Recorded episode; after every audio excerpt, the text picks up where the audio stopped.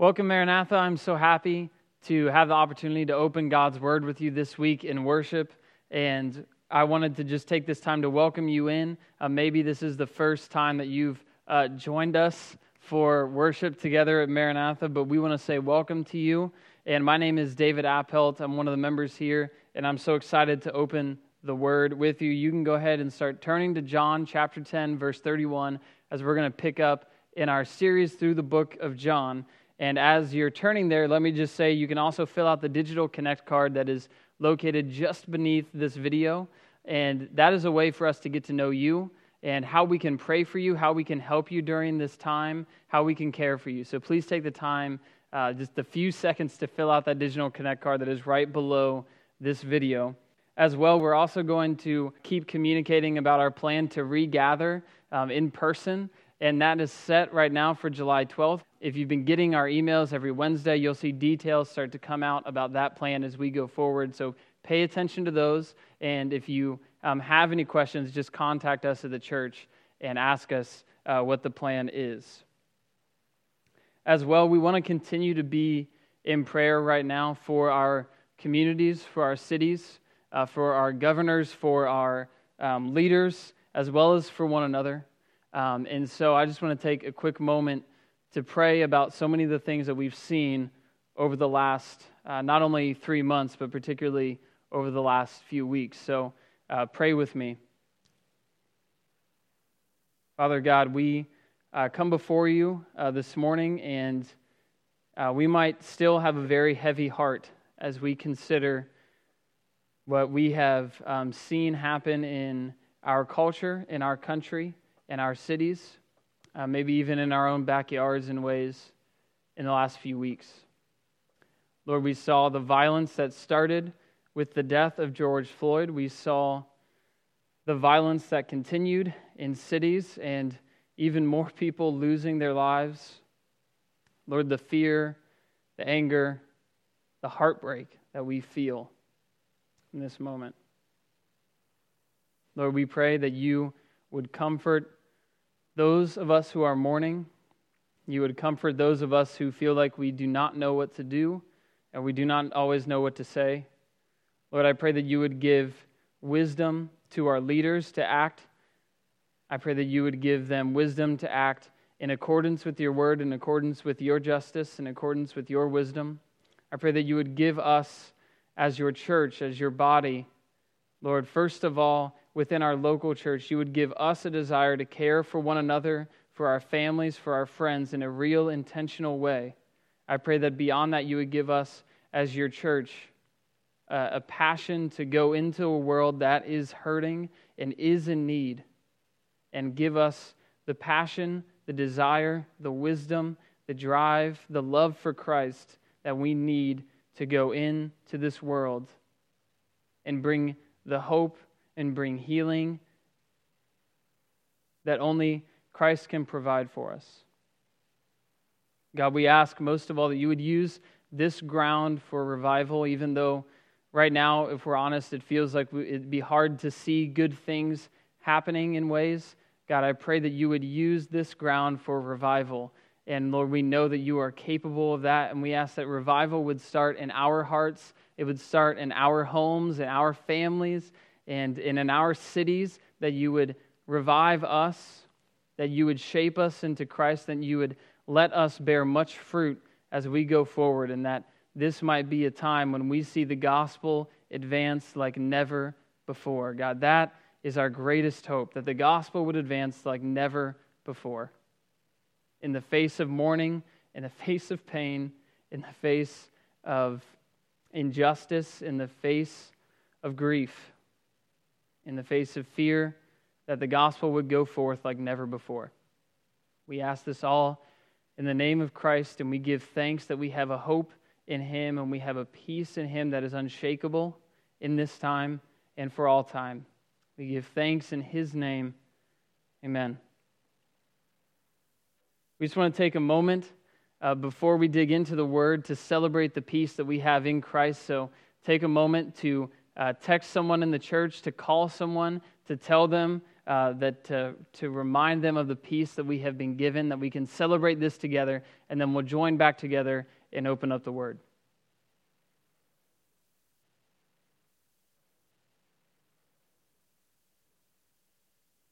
Well, welcome back in, and thank you for taking the time to text one another, greet one another. We look forward to the day very soon when uh, we can do that while at least seeing each other. And uh, we're going to dig into the word here together, John chapter 10, starting in verse 31. And we're going to pick up right there. The Jews picked up stones again to stone him. Jesus answered them, I have shown you many good works from the Father. For which of them are you going to stone me? The Jews answered him, It is not for a good work that we are going to stone you, but for blasphemy, because you, being a man, make yourself God. Jesus answered them, Is it not written in your law, I said, You are gods? And if he called them gods to whom the word of God came, and scripture cannot be broken, do you say of him whom the Father consecrated and sent into the world, You are blaspheming? because I said I am the Son of God? If I am not doing the works of my Father, then do not believe me. But if I do them, even though you do not believe me, believe the works, that you may know and understand that the Father is in me and I am in the Father. Again, they sought to arrest him, but he escaped from their hands. He went away again across the Jordan to the place where John had been baptizing at first, and there he remained. And many came to him, and they said, John did no sign, but everything that John said about this man was true. And many believed in him there. This is the word of the Lord. Thanks be to God. Amen. Pray with me.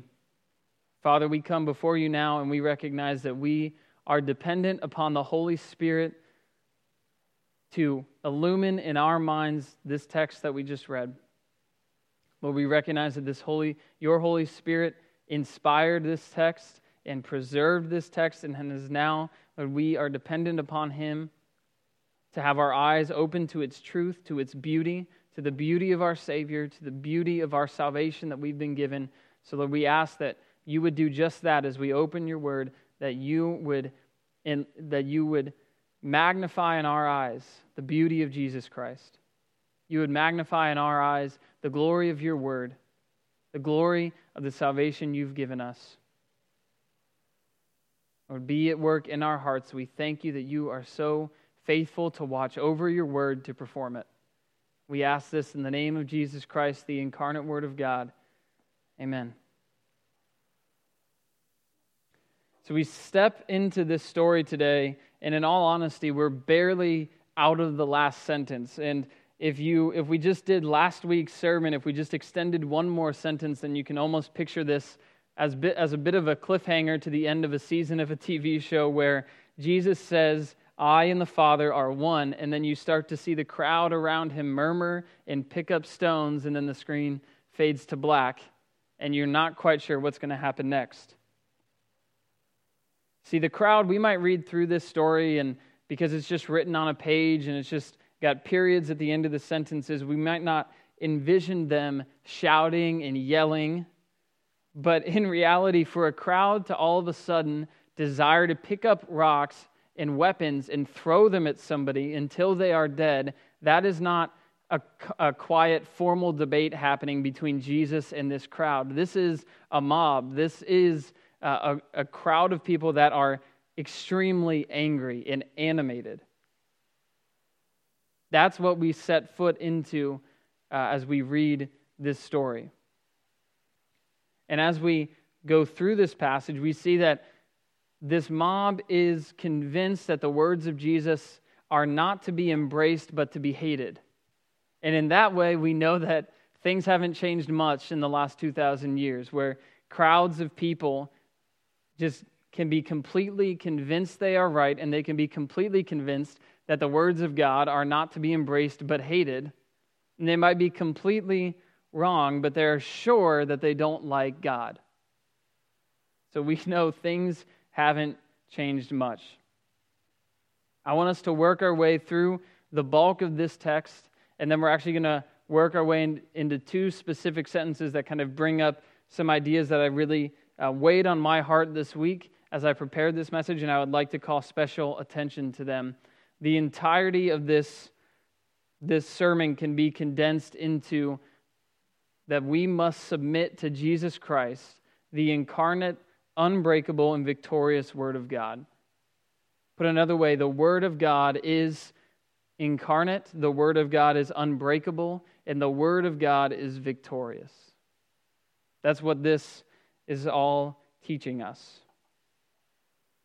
And so this story picks up as, as Jesus has declared to them the good news that he gives to his sheep eternal life and that no one can snatch his sheep out of his hand, which is great news. And then he says, I and the Father are one. And then as they pick up stones to stone them, Jesus makes his defense. Now remember, they're mad at him that he is a man, allegedly, he is a man making himself into God, when in reality, Jesus Christ is the true God who made himself into man. They could not have the entire situation flipped on its head more. Jesus Christ is the true God who made himself into man, like man, so that he could reconcile sinful mankind to himself. And he says this as he quotes from Psalm 82. I have shown you many good works from the Father. For which of them are you going to stone me? And they say, It is not because of your works, it is because of your words. It's because of what you are teaching. So Jesus says, Is it not written in your law, I said, You are gods? That's from Psalm 82. And we're actually going to turn there so we can read through this psalm together. This psalm is written by Asaph, who wrote a number of psalms. And as you see the word gods in here, it is lowercase g, it is a plural s because this word that is translated as gods is another word for a king or a ruler, a judge or a prince. But it's also a word that could be used to describe the pagan gods, the lower gods in the pagan hierarchy of, of, of their conception of God. And so the psalmist uses this word to denote the high office that these rulers are given in the psalm. Let's read through Psalm 82 together. God has taken his place in the divine council. In the midst of the gods, he holds judgment. How long will you judge unjustly and show partiality to the wicked? Give justice to the weak and fatherless, maintain the right of the afflicted and the destitute, rescue the weak and the needy, deliver them from the hand of the wicked. They have neither knowledge nor understanding. They walk about in darkness. All the foundations of the earth are shaken. And I said, You are gods, sons of the Most High, all of you. Nevertheless, like men, you shall die and fall like any prince. Arise, O God, and judge the earth, for you shall inherit all the nations. This psalm, I think, is three things. I think first, this psalm is a bit of a lament, a lament for the fact that the author sees all these rulers, especially the rulers of Israel, failing to judge justly according to the authority God has given them. This psalm is a lament because God cares about it when his law is not followed. God cares about it when humans are treated unjustly because he made them and he put his image on them. He cares about it when his law is not followed even when it's not followed by those of high authority.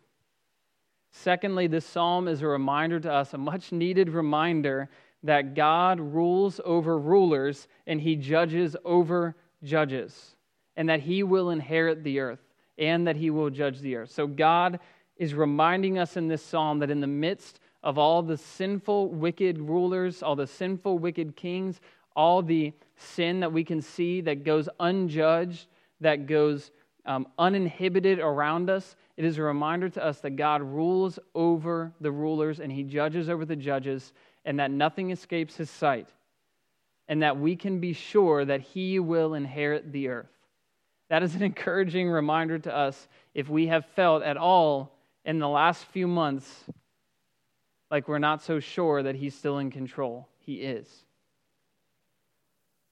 Third, This psalm is a reminder to the rulers, and it's a warning that they are supposed to rule with justice, specifically God's justice. See, this is a reminder that rulers and leaders, just like every other person, every single one of us, is accountable to one standard and one standard alone. That they are not um, sl- enslaved to a cultural standard or a contemporary standard or a contemporary ethic or whatever they kind of come up with in their mind. This is a reminder that they are accountable to God, just as we are accountable to God. All humans, including those given positions of power, are responsible to act justly by enacting all things according to God's word. And I know that the last four months, in, in particular the last 14 days, have probably given us all plenty of ammo to, to think over what is, what is right, what is wrong, what role does the Bible have to say about this, what does the church do even in the public square.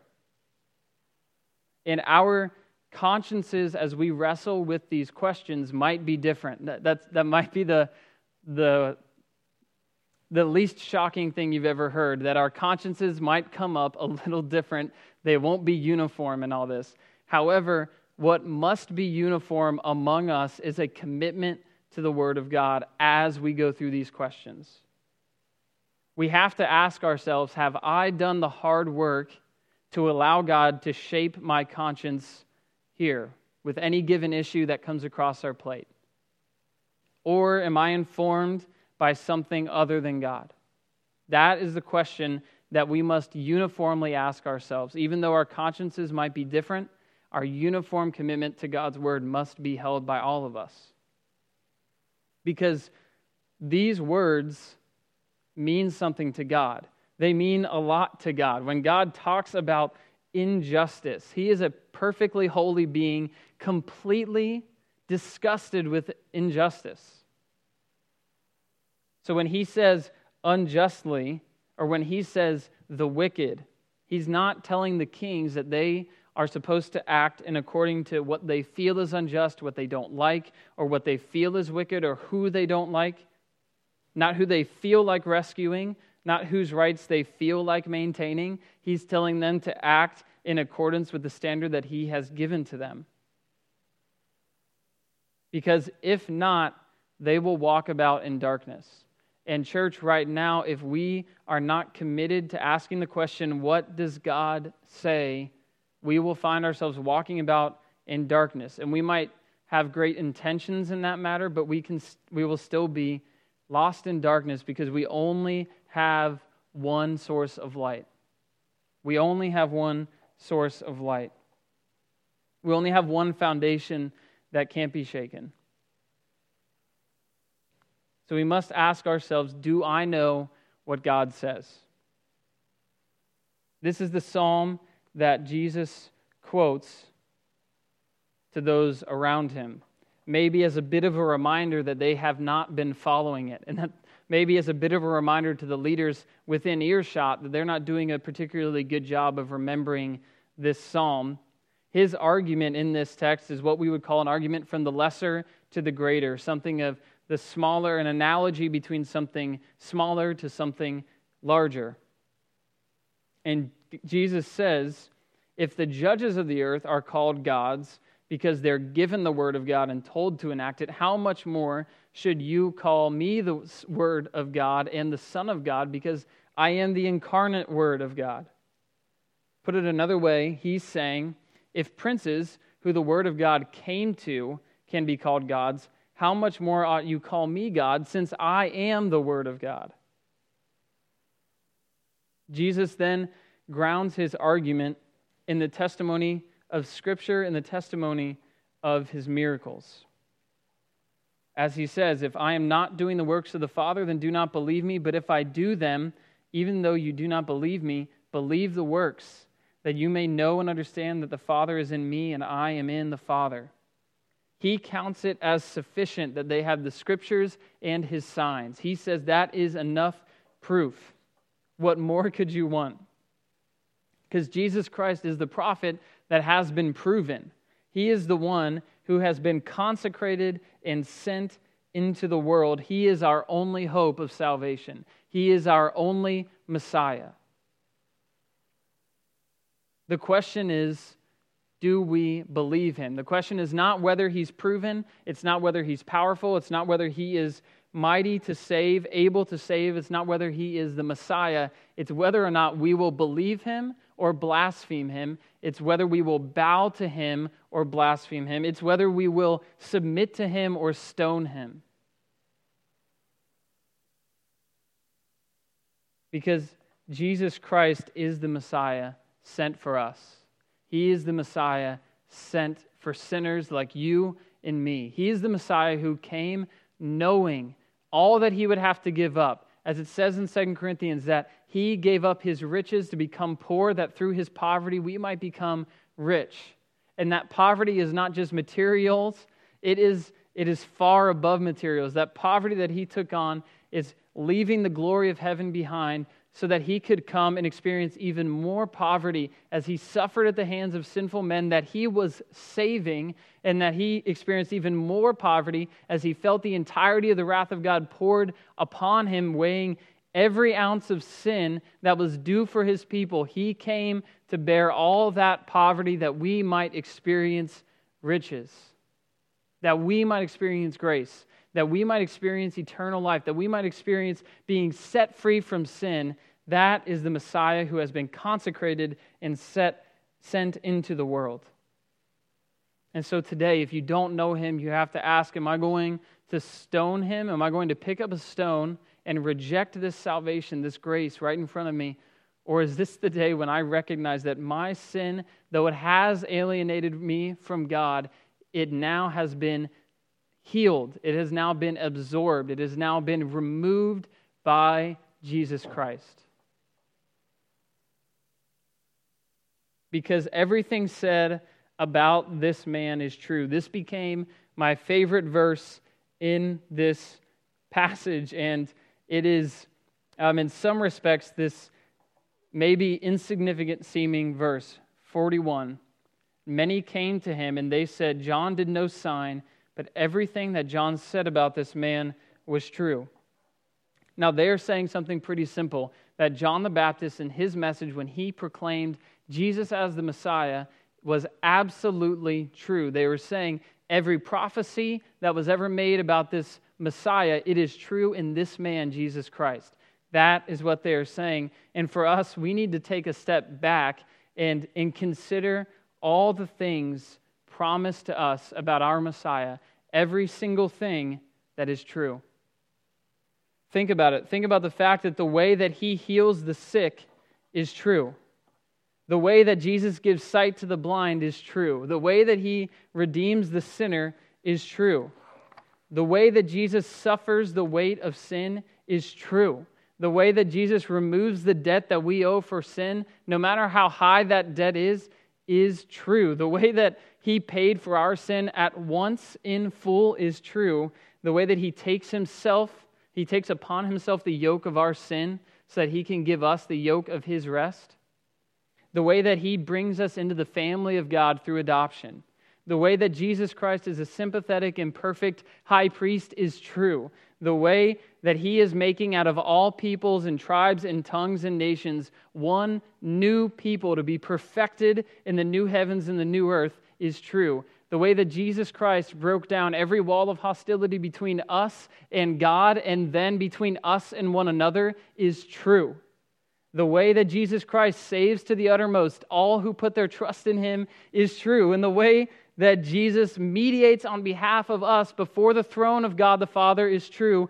The way that Jesus made and sustains all things is true.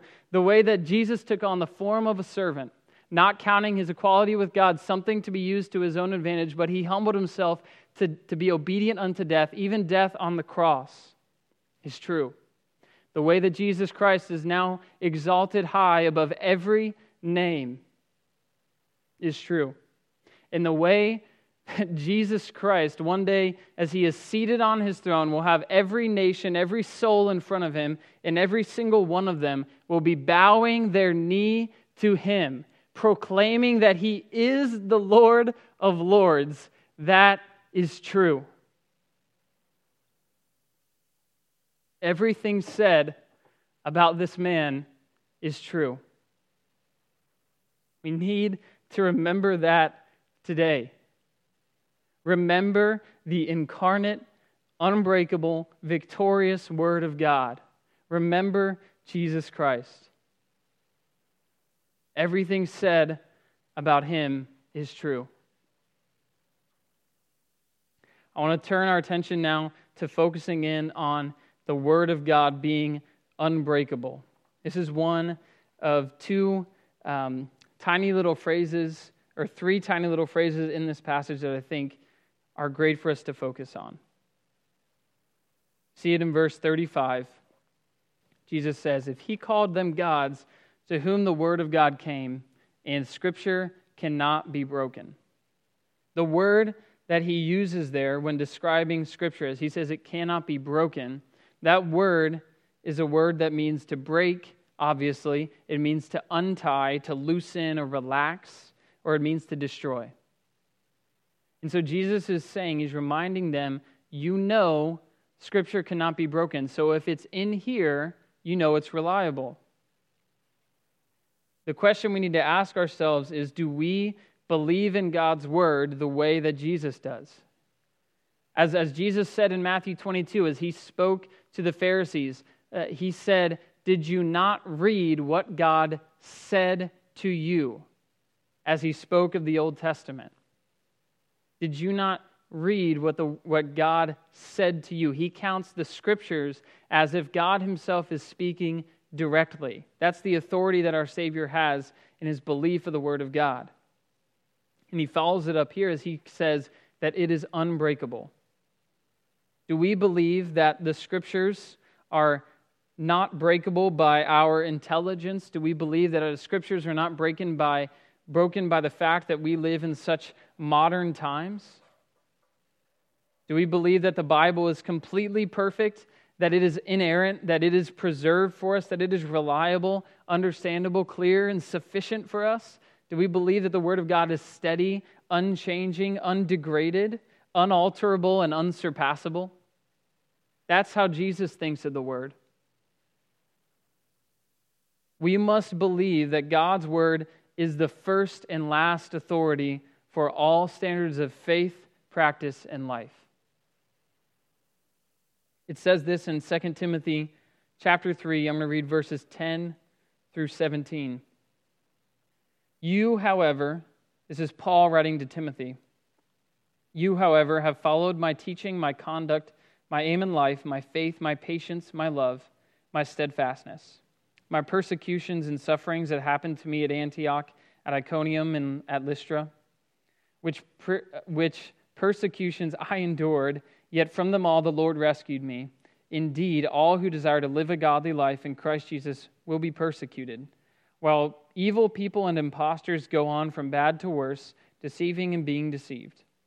But as for you, continue in what you have learned and have firmly believed, knowing from whom you learned it, and how from childhood you have been acquainted with the sacred writings, which are able to make you wise for salvation through faith in Christ Jesus. All scripture is breathed out by God and profitable for teaching, for reproof, for correction, for training in righteousness, that the man of God may be complete, equipped for every good work. As the world around us may go on from bad to worse, deceiving and being deceived, Paul says, stay right where you are in the scriptures.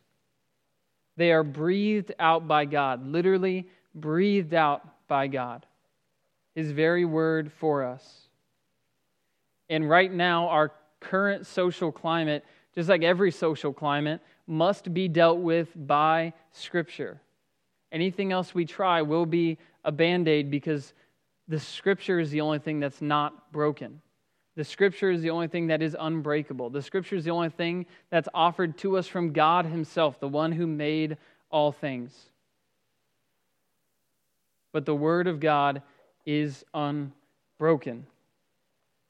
I know that it's easy for us um, because we're a Reformed church, it's really easy for us to think like that other churches have such a low view of Scripture, but we have to be cautious about whether or not we are really living out that commitment to Scripture. whether we are really living out that belief in its, in its sufficiency, in its power, in its authority. Just because we have Baptist on the, in, on the church sign or Reformed on the church sign doesn't do anything if we're not living out that commitment to the scriptures.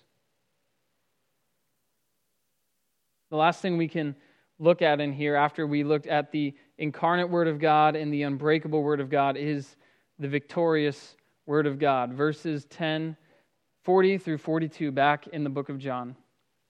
He went away, Jesus did, again across the Jordan to the place where John had been baptizing at first, and there he remained. And many came to him, and they said, John did no sign, but everything said, everything that John said about this man was true.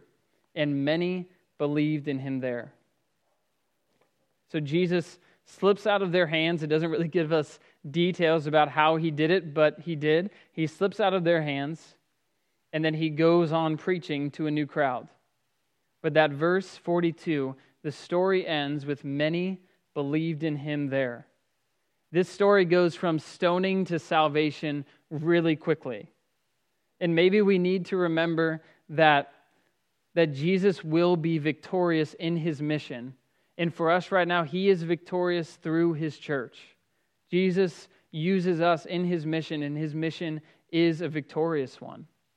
Even though hostility is a reality, victory is also a reality. Even though hostility is a reality for us, victory is a reality for us. And yes, right now we are in an extremely unique cultural moment but many will believe in him. We might not see how, and it might not it might even come as it looks like the word of God is failing, but many will believe. That's the power of the gospel. Look at Jesus' words in verse 38. Jesus says, He is in the Father, and the Father is in him. This is the same language that we saw earlier in verse 29, but we all are in verse 30, but it's also language that we will see as we go through chapters 14, 15, 16, and 17. Some of the most powerful chapters for the Christian life, I believe.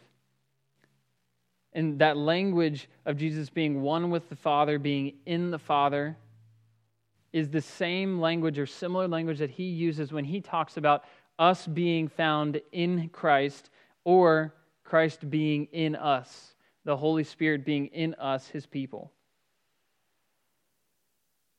So the Holy Spirit, through the miracle of the gospel, has been placed in you today if you know him. And you can go out into the world and preach this good news. You can preach the good news that Jesus Christ has come to save sinners. He has come to save murderers. He has come to save drug addicts. He has come to save us um, who feel like our lives are already pretty cleaned up. He has come to save liars and idolaters and thieves and the greedy ones and the angry ones and the lying ones. He has come to save us. He has come to save, and we can take that news to the world around us. We can hold faithfully to the truth. We can love and serve in meekness, strength, justice, and joy because Christ is in us. Because Christ is in you, you can bear much fruit. And even more, because Christ stands behind the power of his word, and because he presides over the accomplishment of his mission, the gospel will bear much fruit. Do not forget the incarnate word of God, the unbreakable word of God, and the victorious word of God. And don't forget that Christ is in you, that the Holy Spirit is in you to be empowered for mission, to be empowered and enabled to know Him, to know our Savior. Our Jesus Christ has come, He has saved us.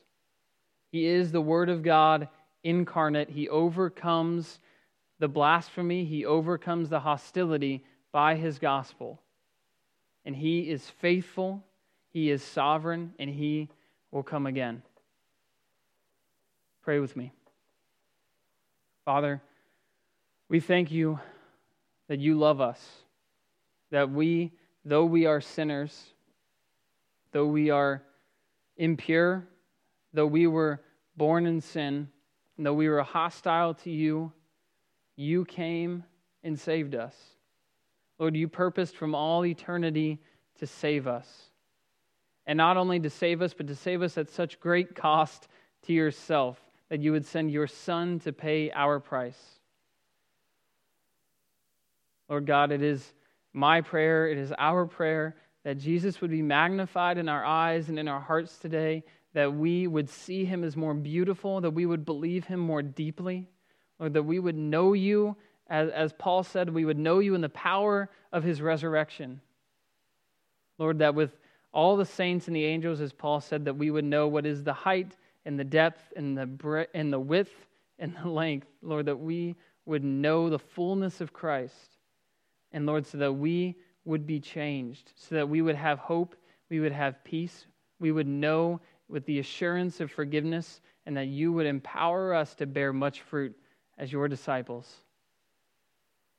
Lord, we thank you that we have a belief and a trust in a victorious God, in a sovereign God, in a good, perfect Father is in the name of our King, Jesus Christ, we pray. The power of the Holy Spirit, who he has given to us. Amen. Peace be with you.